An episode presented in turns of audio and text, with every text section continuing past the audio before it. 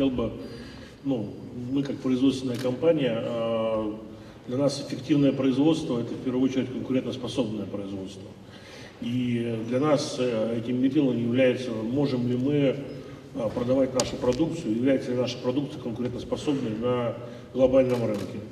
И мы, если мы видим, что э, наша продукция либо плохо продается, либо не можем ее продавать, либо э, когда приходит нам заказчик и говорит о том, что вот в ближайшие три года мы видим такую эскалацию цены, и мы не можем ее поддержать, это означает то, что наше производство неэффективно. То есть вывод отсюда какой очень простой, то, что эффективное производство – это в первую очередь сравнение. Да? И с этой точки зрения, а, тот ролик, который нам показали, а, вопрос первый ключевой, который у меня был, а что сейчас с этим производством, да? А в тот момент времени, когда даже оно было тогда по тем временам такое конкурентоспособное, где продавалась его продукция? насколько глобальная она была. Да? Вот это вот вопрос эффективности. И, собственно говоря, в этом плане я абсолютно э, согласен э, с э, замминистра о том, что когда черную коробочку покупаешь, ты не покупаешь компетенции. А эффективность производства в первую очередь определяет эти компетенции, которые ты к этой коробочке прикладываешь.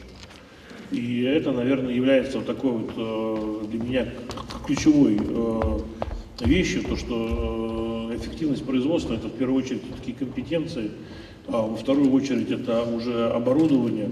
Безусловно, как бы э, необходимо понимать, что э, есть, знаете, там обязательное да, условие, и как бы необходимое, да, и как бы которое вспомогательное. Естественно, если у вас нет современного парка, да, как бы, то вы не будете никогда конкурентоспособны. Это один момент. Второй момент, который вот, э, коллега там 25%, еще какие-то проценты, понимаете, э, на всех производствах, на которых мы как бы на глобальной цепочке смотрим, э, да, там есть старые станки, там подводят, показывают станок 39 -го года, 36 -го года. Не это важно. Важно то, что есть участок современный, на котором компания может отрабатывать свои компетенции, где она может сформировать задел для будущего у людей не станок купить, а сформировать компетенции, чтобы люди понимали, а как они будут дальше развивать производство, что они будут вкладывать. Дальше на второй момент выходит, а как компания может эти компетенции тиражировать? Вы взрастили кусочек где-то, может быть купили человека или еще что-то. Как вы внутри это делаете?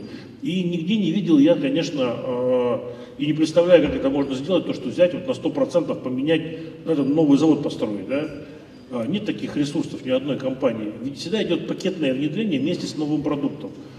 Чтобы вам выпустить новый конкурентоспособный продукт, а мы говорим про эффективный, да, эффективное производство, вам необходимо повысить эффективность вашего производства.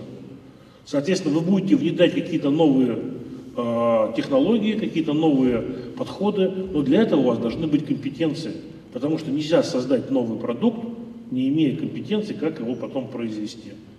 И, к сожалению, вот мы об этой связи, рынок компетенции и технологий забываем.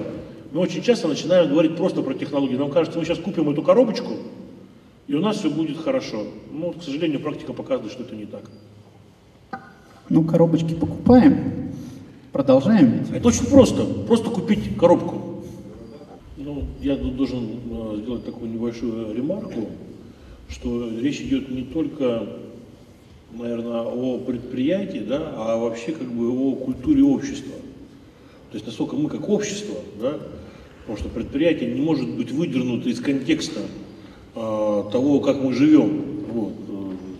Э, и тут надо сказать то, что как бы э, плюс ко всему есть такое понятие, как текучка кадров, да, и так далее, и так далее. То есть все равно идет постоянный обмен, и очень тяжело создать внутри одной компании и, скажем так, можно создавать внутри компании особенности какие-то, да, называется культура компании, да, но, к сожалению, то, что, с чем мы сейчас имеем э, дело, э, это гораздо более глобальные сдвиги, они затрагивают уже все общество.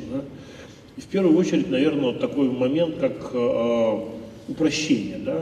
То есть, с одной стороны, те технологии, которые мы с вами используем в смартфоне там, и так далее, YouTube, Facebook, они э, нас ведут к упрощению, то есть они упрощают наше, а, наше общение, наши, там, не знаю, там, какие-то бытовые вещи, да, а, и мы начинаем то же самое требовать от о, других о, окружающих нас от того, что где мы работаем, как мы работаем. А, И очень часто звучит э, такой, ну, даже не лозунг, а просьба, вот, как бы, попроще рассказать не можешь эту историю, да? Вот. э, На самом деле, как бы, а в мире происходит с точки зрения технологий э, усложнение, наоборот. Идет комплексирование, идет уход на уровень, как бы, за пределом которого уже как бы, человек уже не в состоянии сложной системы понимать. Да? И это вот такое противоречие, э, которое, как бы, с одной стороны, цифровизация вроде бы нам упрощает процедуры, ну, там, трехмерные пакеты проектирования, да, там, э, допустим, э, прочностные пакеты там, и так далее, и так далее. Они вроде бы, с одной стороны, упрощают жизнь конструктора, да? с другой стороны, наоборот, они выдвигают совершенно другие требования к конструктору, потому что он должен теперь на другом уровне воспринимать эти вещи и доделывать, давать те 5%, да, там, которые не в состоянии этот пакет делать. Вот, это первый такой подход, да. Второй момент, который надо сказать, то, что а, а, идет постоянный поток изменений. То есть э, интенсивность такова изменений, да, что человек просто-напросто не успевает отслеживать и понимать, а какие изменения там, ну, собственно говоря, на какие нужно реагировать, на какие не надо реагировать. А, то есть и разобраться во всем этом потоке достаточно тяжело. Становится с каждым днем все тяжелее и тяжелее. И в этом плане, вот, наверное, первый главный вызов, который мы видим сейчас с точки зрения а, компании, да, как бы, с точки зрения, ну, если брать вот уже людей, как бы, которые работают на цеховом полу. Второй момент – это открытость. Да? А, Открытость, э, готовность, э, открытость систем, открытость производственных систем. Да? А, Насколько наше производство готово стать открытым. Открытость и безопасность.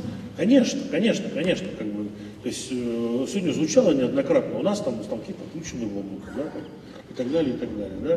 То есть для нас станок, подключенный в облако, это как бы, ну, это невозможно. Психологически некомфортно. Ну да, да, да. Почему психологически? По документам Ну, невозможно. юридически В понятно. чем здесь психология? Да, да, да, да. То есть, как бы, это сразу же момент, там, где это облако находится, и как бы кто туда может зайти, а вдруг туда кто-то это самое, да? Вот, то есть это тоже как бы, и это, причем, смотрите, мы сейчас опять ушли в технологическую составляющую. Заметьте, мы опять ушли в технологическую. А это же на уровне э, психологии нашей идет. Да? Следующий момент э, – это прозрачность. То есть достоверность, да, насколько мы можем доверять тому, что вообще вокруг, то, что те данные, которые мы а, получаем в большом объеме, мы уже не в состоянии верифицировать. И, соответственно, насколько мы можем доверять этим данным. Да? То есть это тоже человеческая такая природа, которую нужно перестроить внутри себя. А, следующий момент – это готовность к ошибкам. То есть у нас за ошибку по-прежнему наказывают. Современный мир нас- настроен, современные цифровые технологии, наоборот, говорят, цифровые технологии позволяют тебе снизить стоимость ошибки, и за счет этого ты вынужден э, иметь другую компетенцию. Ты должен не, не ошибаться, а ошибаться как можно чаще, да, но быстро отреагировать, быстро реагировать, перестраивать себя вот в, на, в ре- в реакции на те или иные проблемы. И, наконец, это разделение, это открытость, э, э, это способность, ну, как бы один человек не знает, не может знать все теперь, да? Соответственно, необходимо уметь работать коллективно, в коммуникации, групповое мышление. И это, к сожалению, для нашего человека очень тяжело. Да, а без этого невозможно выстроить э, конкурентоспособную технологию, основанную на цифровом э, пакете, который сейчас, собственно говоря, предлагается э, нам в качестве основы. Вот, наверное, эти ключевые вызовы, которые сейчас стоят перед предприятием, перед компанией и перед нашим сообществом вообще целиком полностью, к вопросу о том, а насколько мы вообще готовы к переходу на цифровой уклад.